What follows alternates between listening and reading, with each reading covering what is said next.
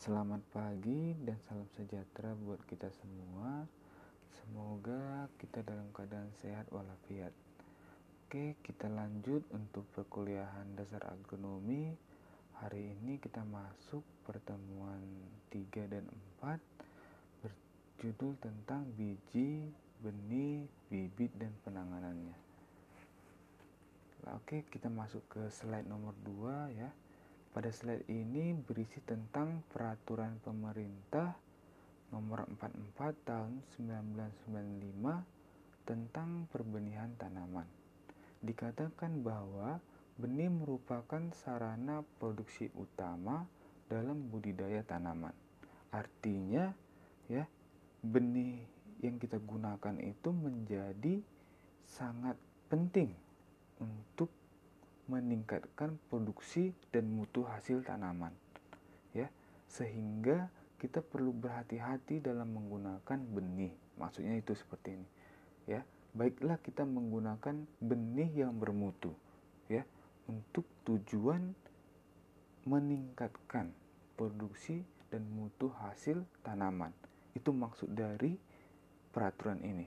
Sehingga kalau tujuan kita itu untuk katakanlah dalam hal ini adalah melakukan budidaya tanaman, ya, kita tidak bisa menggunakan sembarang benih, itu maksudnya.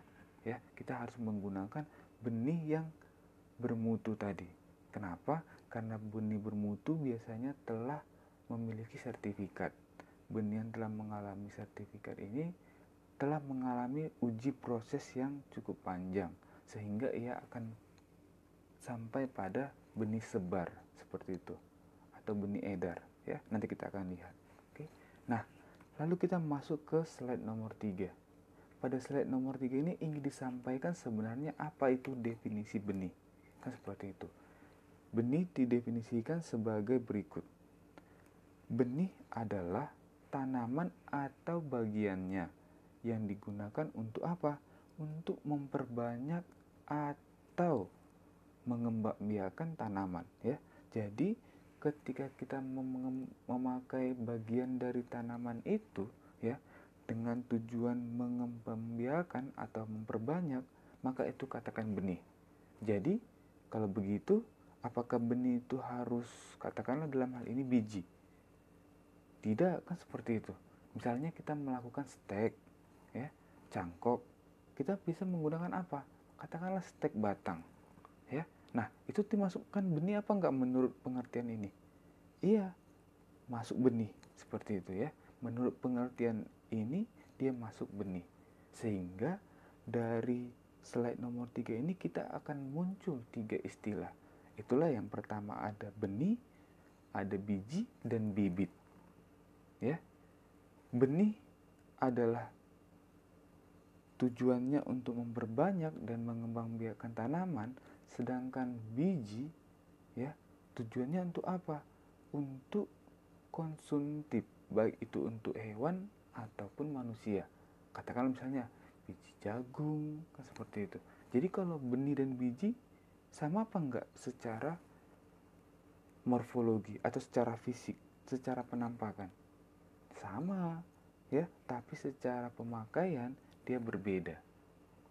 Nah, bibit bagaimana lagi? Nah, kalau bibit itu ya memiliki pengertian setelah kita tanam si benih tadi, maka akan muncul kan seperti itu, ya. Daun sejatinya, akarnya kan seperti itu, batangnya, ya. Sehingga bibit itu telah memiliki akar, batang dan daun yang jelas. Ya. Nah, kalau kita ambil tadi, ya, misalnya stek batang ya itu juga masuk bibit tidak? Masuk dia bibit. Kan seperti itu. Sehingga benih itu dalam artian ini bisa secara vegetatif atau generatif. Generatif tadi kita memakai biji sementara untuk vegetatif kita bisa menggunakan stek katakanlah bisa stek batang stek daun ya. Jelas ya kira-kira di slide nomor 3 ini. Nah, kita masuk ke slide nomor 4. Ini dikatakan keuntungan benih bermutu. Tadi di slide kedua telah disinggung kira-kira apa itu benih bermutu ya dalam peraturan itu kan kita katanya harus menggunakan benih bermutu kenapa karena benih bermutu itu memiliki beberapa keuntungan misal menghemat penggunaan benih persatuan luas ya. Kenapa? Karena ketika benih itu ya bermutu katakanlah beratnya bagus ya maka dalam satuan luas itu kita tidak seperti benih lainnya yang tidak bermutu digunakan. Katakanlah contohnya seperti ini ya. Misalnya dalam satu hektar kita butuh katakan misalnya kalau benih yang tidak bermutu itu 5000 nah sementara ketika kita menghitung ya berdasarkan bobotnya benih yang satu hektar itu dengan benih bermutu kita mungkin butuh hanya 3000 nah terjadi selisih 2000 benih seperti itu. Kenapa? Karena dari bobotnya. Lalu yang kedua apa? Respon terhadap pemupukan benih bermutu itu sudah diuji responnya terhadap pemupukan baik itu mungkin organik anorganik. Kenapa? Apakah benih ini cepat ya menyerap pupuk yang kita berikan? Seperti itu ya. Yang ketiga apa? Produktivitasnya tinggi tentu saja ya. Benih bermutu itu kita harapkan tadi ya produktivitasnya tinggi. Jadi walaupun kita menanam dalam skala kecil namun produksinya bisa besar itu maksudnya produktivitas ya. Sama-sama kita menanam katakanlah satu hektar dengan yang menanam tiga hektar. Sama hasilnya itu maksudnya produktivitas. Yang keempat hasilnya baik ya jelas ya. Tadi kan benih bermutu itu memiliki hasil dan mutu yang baik. Yang kelima itu ini salah satu lagi benih bermutu itu biasanya memiliki daya tahan terhadap hama dan penyakit ya. Daya tahannya itu lebih bagus. Kenapa? Karena benih bermutu itu didapat dari beberapa persilangan sehingga dia bagus. Nah kita pilih yang paling baiknya ya. Sama seperti kita misalnya kalau kita mencari ya pasangan pasti kita mencari yang baik kan? Nah sama seperti ini ya. Benih yang bermutu itu kita cari yang mana ini? Tahan terhadap hama dan penyakit. Oke? Nah lalu yang keenam itu apa? Waktu panennya serentak. Ketika panennya serentak ya kita akan lebih enak. Maksudnya seperti itu. Itu keuntungan benih bermutu sekali panen panen semua. Kalau tidak serentak kerugiannya apa? Nah ini masih panen ini nunggu lagi. Sehingga apa? Kemungkinan untuk terjadi rentan penyakit itu lebih tinggi resikonya lebih besar. Ya seperti itu maksudnya dari keuntungan benih bermutu ini. Nah benih yang baik itu sebenarnya seperti apa? Ya katakanlah dalam contoh ini pada slide 5 ini kita ambil contohnya adalah benih dari east west atau benih panah merah. Kan seperti itu. Benih yang baik itu sebenarnya ada memiliki empat kriteria yang pertama itu daya tumbuh atau kecambahnya bagus di atas 80% ngerti ya? Artinya misalnya dari 10 benih yang kita tanam tumbuh paling tidak itu 9 ya di atas 80 atau katakanlah sama dari 10 tumbuh 8 kemurniannya 98 nah kemurniannya ini berhubungan dengan varietas ya. Misalnya kita nanam katakanlah benih timun ya varietasnya itu harus yang kita tanam itu katakanlah jenis timun super ya timun kan banyak juga Nah, varietasnya itu kemurniannya harus mencapai 98%. Ya, jadi varietas yang super itu dalam suatu bungkus benih itu sampai 98%. Oke. Lalu yang ketiga, kecepatan tumbuhnya baik, kecepatan tumbuh vigor. Jadi ketika kita semai dia cepat. Nanti akan kita lihat cara menghitung vigornya ya. Yang keempat, biji tidak keriput dan bernas, ya, tidak keriput bernas. Bernas inilah tadi hubungan dengan penuh yang bisa mempengaruhi apa? Penghematan penggunaan benih persatuan luas. Oke ya, itu pada slide nomor 5. Nah, benih itu ternyata ada kelas-kelas ya nah benih itu ternyata ada kelas-kelasnya ya. Kita masuk ke slide 6 ini berisi tentang kelas-kelas benih. Kelas-kelas benih ini ada pada benih yang bermutu atau bersertifikat. Kenapa ada? Karena banyak petani dan penangkar benih itu takut atau ragu ya. Apakah benih yang mereka gunakan ini bagus apa tidak sehingga apa? Ketika itu mereka harus dijamin dengan kelas-kelasnya tadi ya. Nah yang pertama ada kelas benih penjenis ya.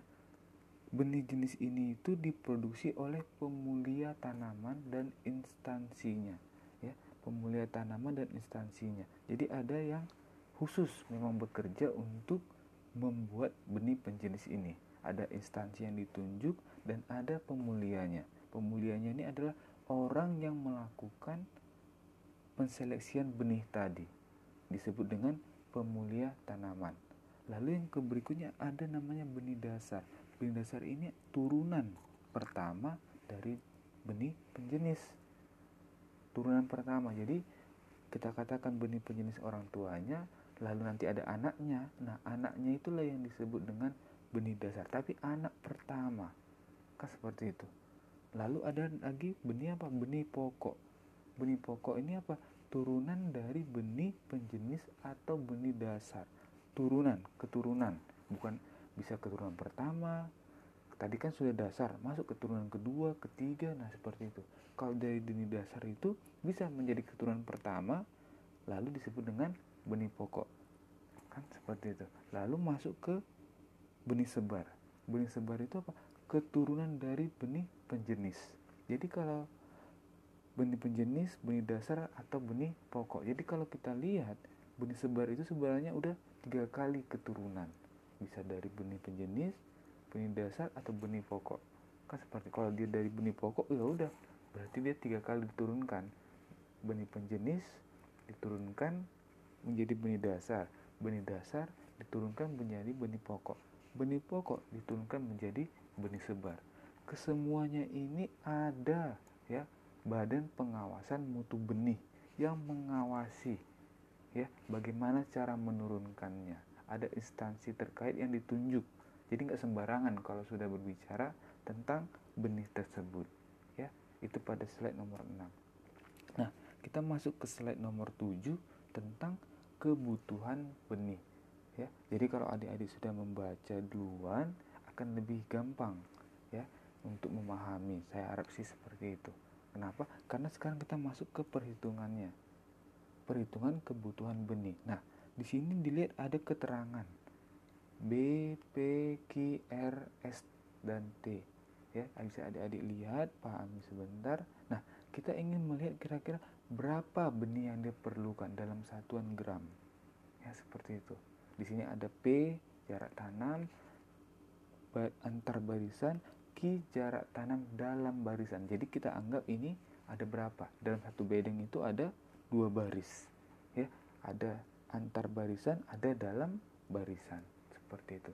Jadi kita menghitungnya berdasarkan bobot benih untuk satuan katakanlah satu hektar ya bagaimana menghitung kebutuhannya langsung saja kita masuk contoh kan seperti itu ya jika bobot per 100 butir benih sama dengan 200 gram daya kecambah 85% jarak tanam 30 cm kali 30 cm nah jarak tanam kali 30 kali 30 inilah tadi ya.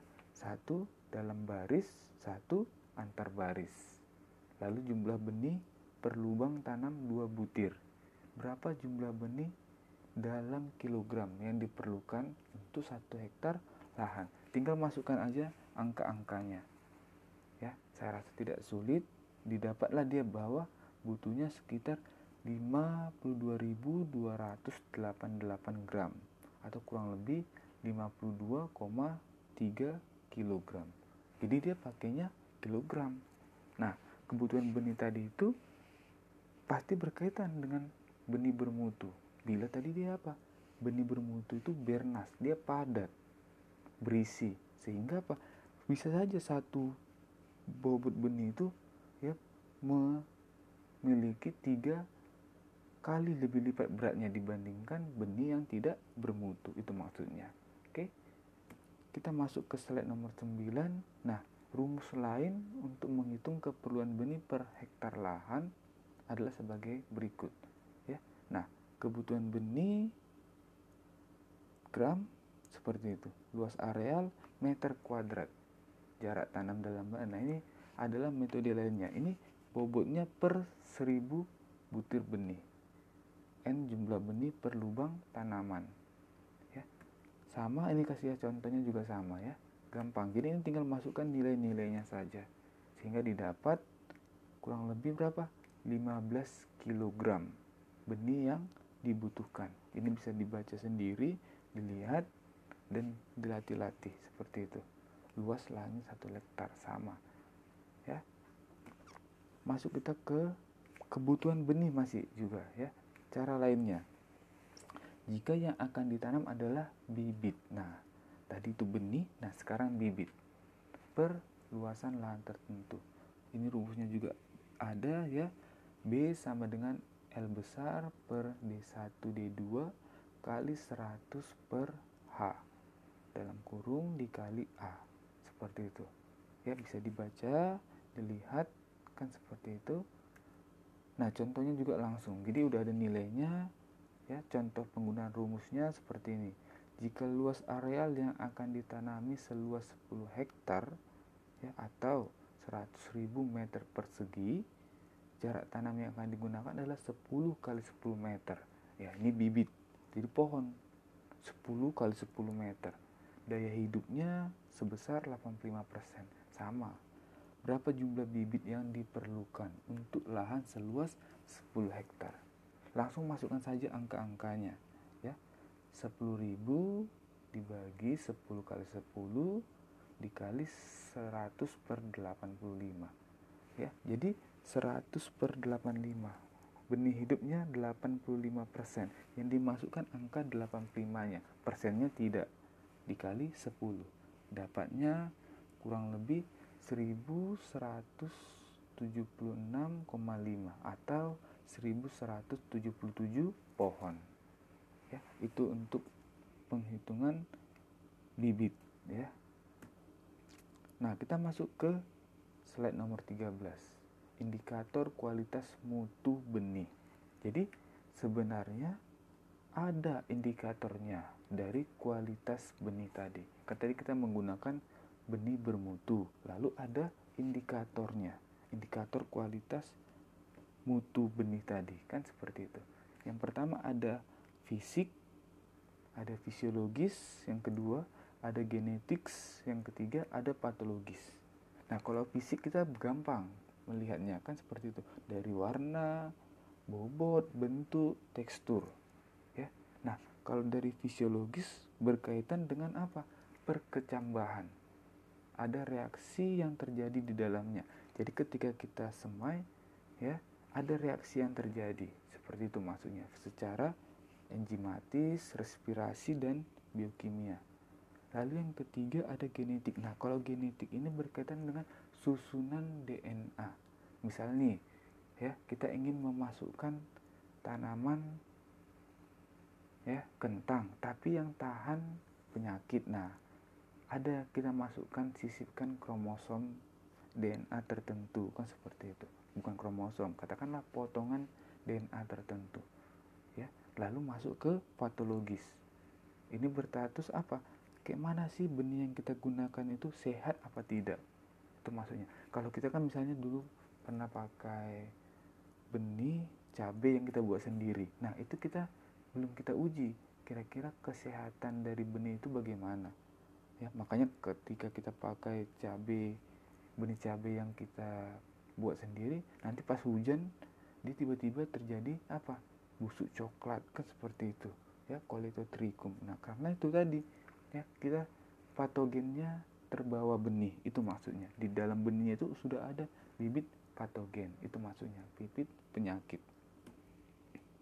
Masuk kita ke slide 14 ini contoh lah ya secara fisik tadi maksudnya kenampakan fisik dari benih itu ya. Benih kenampakan fisik itu untuk brasika ya. Bisa dilihat sendiri nampak yang viabel dan non viabel setelah diuji ya dengan pewarnaan nampaklah dia. Itu yang viabel dan ini kelompok brasika ini kubis kubis kubisan ya seperti itu. Ini contohnya. Jadi tadi kan secara fisik kan mutunya nampak dari visual ya dari kenampakan warna seperti itu. Oke gampang ya. Masuk kita kita lanjutkan ya. Tadi sudah kualitas mutu secara visual. Nah kita masuk ke indikator kualitas mutu fisiologis.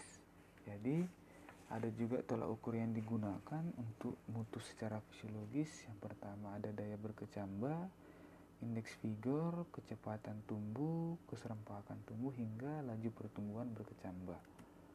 Kita masuk slide 16 itu daya berkecambah. Jadi daya berkecambah ini dilakukan pengamatannya pada hari kelima dan hari ketujuh. Ya, jadi jumlah pengamatan hari kelima dan hari ketujuh. Ya, ditambahkan lalu dibagi dengan jumlah benih yang ditanam. Jumlah kecambah normal maksudnya ya. Jadi kita amati hari kelima kecambah normalnya berapa hari ketujuh kecambah normalnya berapa ya. Lalu kita jumlahkan kita bagi dengan jumlah benih yang digunakan. Dikali 100% itu untuk menghitung daya berkecambah lalu yang berikutnya ada indeks vigor nah indeks vigor ini dapat kita tentukan berdasarkan persentase kecambah normal juga namun pada hari kelima setelah tanam. Itu pun hitungan yang pertama. Maksudnya seperti ini. Jadi kalau kita menanam ada 100 benih, lalu kita amati di lima hari setelah tanam, nah kita lihat berapa sih hitungan pertamanya gitu. Setelah lima hari itu kita, kita hitung. Nih, kecambah normalnya pertama kita hitung ada katakanlah 80. Lalu yang kedua kita hitung rupanya 70. Nah, yang dipakai yang mana? Nah, kita pakai adalah hari kelima pada hitungan pertama. Itu maksudnya. Oke. Nah, lalu ke berikutnya ada kecepatan tumbuh. Nah, kecepatan tumbuh ini dapat diukur dengan jumlah tambahan perkecambahan setiap harinya. Ya, jadi kita misalnya hari pertama kita amati berapa berkecambah, hari kedua berapa, hari ketiga berapa, hari keempat berapa? Sampai waktu optimum. Waktu optimum itu misalnya sampai 7 hari seperti itu. Kita hitung berapa kecepatan tumbuhnya ya. Jadi nanti dia per satuan waktu kecambah perkecambahan kurun waktu perkecambahan per hari per tambahan persentase kecambah setiap harinya oke itu kecepatan tumbuh lalu keserempakan tumbuh itu dapat kita hitung berdasarkan persentase kecambah normal pada pengamatan hari ke-6. Jadi pengamatannya hari ke-6. Kalau tadi kan daya kecambah itu hari ke-5 dan ke-7. Nah, kalau keserempakan tumbuh itu hari ke-6. Ya. Jadi keserempakan tumbuh itu dapat kita hitung dari jumlah kecambah normal pada hari ke-6 dibagi jumlah benih yang ditanam dikali 100% seperti itu. Ya jadi dapat kita lihat berapa keserempakan tumbuhnya kan seperti berapa persen. Lalu berikutnya di slide 20 ada laju pertumbuhan kecambah atau LPK jadi setelah kecambah normal itu kita hitung pada hari ketujuh nah lalu kita ambil. Kemudian kita hilangkan koteledennya kemudian kita open pada suhu 800 derajat Celcius selama 2 kali 24 jam. Ya untuk melihat apa? Bobot keringnya. Kan seperti itu. Supaya dapat nanti bobot kering kecambah normal dibagi sigma kecambah normal sehingga dapat kita berapa laju pertumbuhannya ya. Jadi untuk mengetahui laju laju pertumbuhan kecambah ya kan seperti itu Nah, kita langsung aja masuk contoh di slide 21 ya. Contohnya ada seorang yang ingin melakukan pengujian terhadap kualitas benih kacang tanah. Kemudian dia mengujinya berdasarkan indikator viabilitas dengan mengecambahkan 25 butir benih. Nah, dari hasil pengujian itu didapatlah hasil seperti tabel 4.1. Nah, di situ kita lihat kecambah abnormal itu ada berapa? Satu. Kecambah normal ada 22 tidak berkecambah ada dua totalnya kan jadi kita tambahkan benar ya 25 butir benih pengamatan yang dilakukan ada tujuh hari 1, 2, 3, 4, 5, 6, 7 lalu bubuk keringnya. Nah dia ada dihitung dapatnya 48 gram. Oke kita lihat indeks viabilitasnya. Berdasarkan mutu fisiologis. Yang pertama ada daya berkecambah nah daya berkecambahnya ada berapa? Nah, tadi kan kita lihat dari bercambah itu adalah jumlah kecambah normal di hari kelima dengan jumlah kecambah hari ketujuh. Nah, hari kelima ada berapa? Nah, ada kan 10. Tapi kan dari jumlah 1 sampai 5 ada berapa? Ya, 20. Kan 3 ada 2. Di hari ketiga ada 2 kecambah normalnya. Hari keempat ada 8. Hari kelima ada 10. Nah, itu kita jumlahkan. Maksudnya itu. Jadi bukan tok di hari kelima itu aja tapi jumlahnya seperti itu jumlah sampai hari kelima ada 20 nah di hari ketujuh ada nggak berkecambah tidak. Tapi kan di hari keenam ada. Nah ya kita masukkan. 2 jadi 20 tambah 2 dibagi jumlah benihnya 25 kali 100% dapatnya 88% ya. Nah indeks figure. Indeks figure dapat kita hitung tadi pada hari kelima setelah tanam. Pada hitungan pertama. Hmm, hari kelima dapat berapa itu? Ada 10 hari keempat ada 8 hari ketiga ada 2 jadi totalnya 20 20 dibagi 25 dikali 100 persen. Iya benar. Dapatnya 80 persen. Jadi indeks vigor kekuatan tumbuh itu ada 80%. Masuk kita kecepatan tumbuh. Tadi kan kecepatan tumbuh itu per satuan hari. Nah, kita lihat ya, hari ketiga ada berapa? Kecambah yang tumbuh ada dua. Jadi kita hitung 2 per 3 ya. Jadi tambahan jumlah perkecambahan per harinya ada 2 per 3. Jadi tiga hari itu di hari ketiga itu ada dua perkecambah.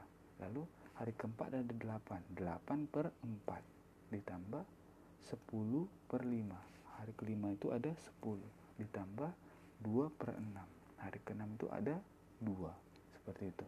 2 per 3 ditambah 8 per 4 ditambah 10 per 5 ditambah 2 per 6 oke?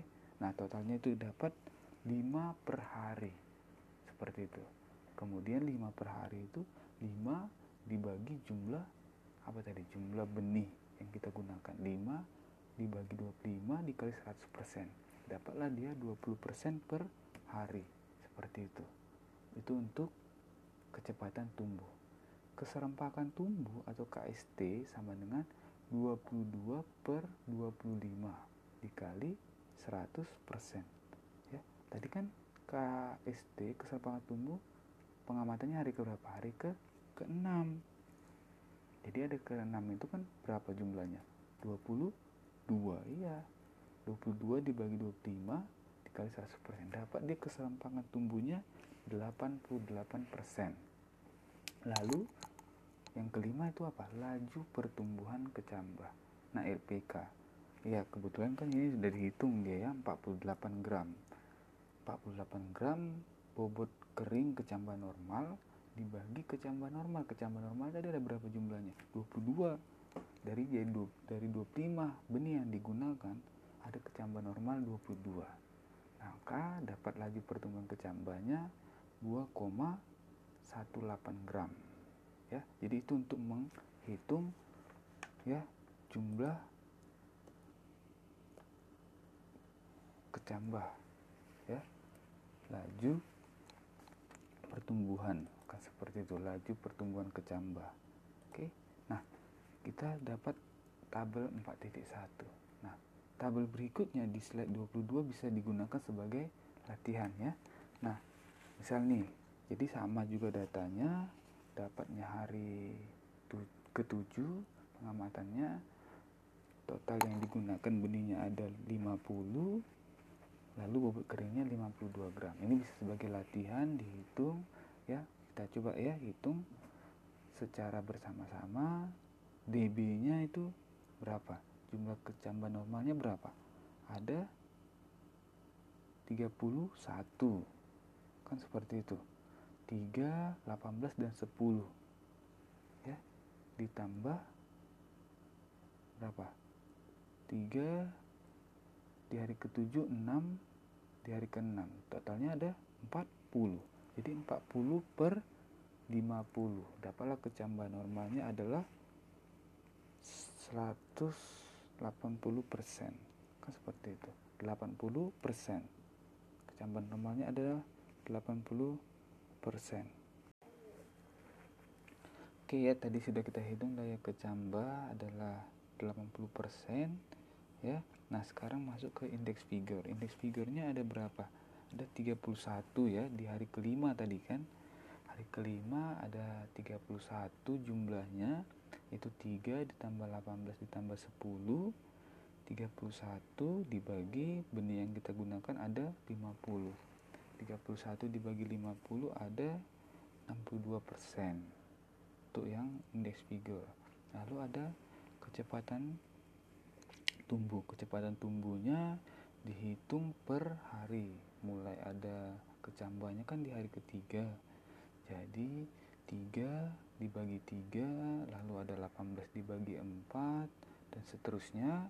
Nanti dapat totalnya itu ada 8,93 itu masih per harinya. Lalu 8,93 ini dibagi total benih yang kita gunakan 50 kali 100% jadi nanti kecepatan tumbuhnya ada sekitar 18% oke? Nah lalu untuk keserempakan tumbuhnya pada hari keberapa? Keserempakan tumbuh itu tadi ada hari ke 6 ya hari ke-6 jadi total kecambahan normal kita pada hari ke-6 itu ada 30 37 37 dibagi 50 dapatnya sekitar 74 persen ya. 74 persen untuk keserempakan tumbuh. Lalu laju perkecambahan ya pertumbuhan kecambah ya laju pertumbuhan kecambah dapat kita hitung dari bobot kering kecambah normal. Dibagi jumlah kecambah normal. 52 gram dibagi kecambah normal ada berapa? Ada 40 sekitar 1,3 gram. Jadi kecepatan atau laju pertumbuhan kecambahnya ada 1,3 gram 1,3 gram. Nah untuk slide 23 ini bisa menjadi kuis kita hari ini ya slide 23 menjadi kuis hari ini jadi nanti akan dikerjakan ya di akhir seperti itu. Oke kita lanjut di slide 24 nah slide 24 ini ada indeks mutu genetik. Tadi kan ada indeks mutu visual ada fisiologis. Nah ini sekarang yang genetik kalau yang genetik tadi kan hubungannya dengan membuat susunan DNA di benih. Nah, ini hanya contoh saja ya bahwa benih transgenik ya Monsanto akan diluncurkan oleh Kementan ini hanya contoh saja. Nah, ini juga contoh adalah benih apel yang dibuat oleh Kanada ya apel kan biasa kalau kita makan langsung browning dikupas dipotong dia kan langsung ada coklat di Kanada itu coba buat benih apel yang ketika dimakan atau dipotong itu tidak menjadi coklat. Maksudnya tidak coklat dalam waktu yang sebentar bisa bertahan lama. Kira-kira seperti itu. Jadi ada DNA yang dimasukkan DNA kromosom DNA potongan DNA yang dimasukkan ke kromosom tanamannya seperti itu. Ya dalam hal ini dia memasukkan DNA pengkode enzim polifenol oksidase seperti itu. Untuk mengurangi terjadinya browning tadi atau pencoklatan. Sehingga kita potong apelnya nanti pencoklatannya bisa lama bisa sampai berhari-hari atau bahkan tidak coklat seperti itu maksudnya. Oke? Lalu ada indikator kualitas mutu patologis ya. Nah kalau indikator mutu patologis ini kan tadi adalah tingkat kontaminasi benih terhadap penyakit benih penyakit ya. Jadi kita bisa menghitungnya berdasarkan jumlah benih terinfeksi patogen dibagi jumlah benih yang diamati. Jadi misalnya kita ingin mengamati benih terong misalnya dia terinfeksi patogen apa tidak? Kita ambil misalnya 100 benih lalu kita buat di cawan petri ya kita buat di cawan petri yang diameter 9 mm 9 cm lalu kita amati benih yang diamati seperti itu. Kali 100% nah di slide 26 seperti itulah kira-kira nanti gambar cawar petrinya. Ya cawar petrinya itu kita masukkan tadi misalnya 100 benih itu di cawan petri tersebut bisa 10 bisa 15 nah lalu kita lihat setelah tiga hari empat hari apakah ada benih yang terinfeksi?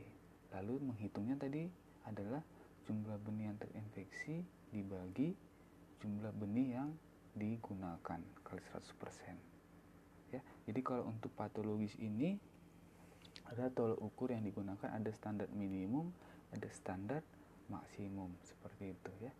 Nah standar minimumnya itu ada kemurnian benih daya kecambah dan kekuatan tumbuh. Sedangkan maksimum itu lebih sulit mengukurnya. Ada kadar air kontaminan gulma hama dan penyakit.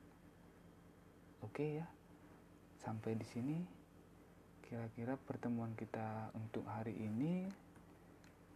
Semoga ya dapat dimengerti dan dipahami, dibaca ulang saja, didengarkan ulang. Lalu kalau ada yang belum jelas bisa ditanyakan melalui komen ya, seperti itu komen di post. Baik, terima kasih atas perhatiannya. Selamat pagi. Baik, di akhir ini ada kuis ya. Kita kan minggu ketiga ada kuis yang akan kita kerjakan. Nah, kuisnya tadi yang pertama itu adalah di slide nomor 23 ya. Slide nomor 23 silakan dikerjakan untuk menghitung indeks vigor, daya kecambah, kecepatan tumbuh, keserempakan tumbuh dan juga tadi adalah laju pertumbuhan kecambah jadi coba dihitung berapa hasilnya. Nanti ini tuh untuk kuisnya bisa perhitungannya di digunakan di Word ya seperti itu nanti kalau untuk lebih jelasnya bisa ditanya di komen ya seperti itu. Itu untuk soal pertama ya. Soal yang kedua itu untuk kuisnya adalah pertanyaan coba jelaskan seperti ini. Apakah bagian tanaman yang kita gunakan misalnya batang daun ya untuk tujuan perkembangbiakan atau perbanyakan tanaman bisa digunakan disebut sebagai benih seperti itu ya apakah benih itu hanya untuk biji saja atau bisa yang lain. Coba tadi jelaskan berdasarkan apa yang kamu dengarkan hari ini. Oke, kuisnya cuma dua itu saja. Nanti dikerjakan di Google Doc-nya nanti saya bagikan. Lalu dikumpul paling lama sampai jam 12.30 seperti itu 30 menit mengerjakan dua soal saya rasa cukup ya seperti itu Baik, terima kasih atas perhatiannya. Selamat pagi.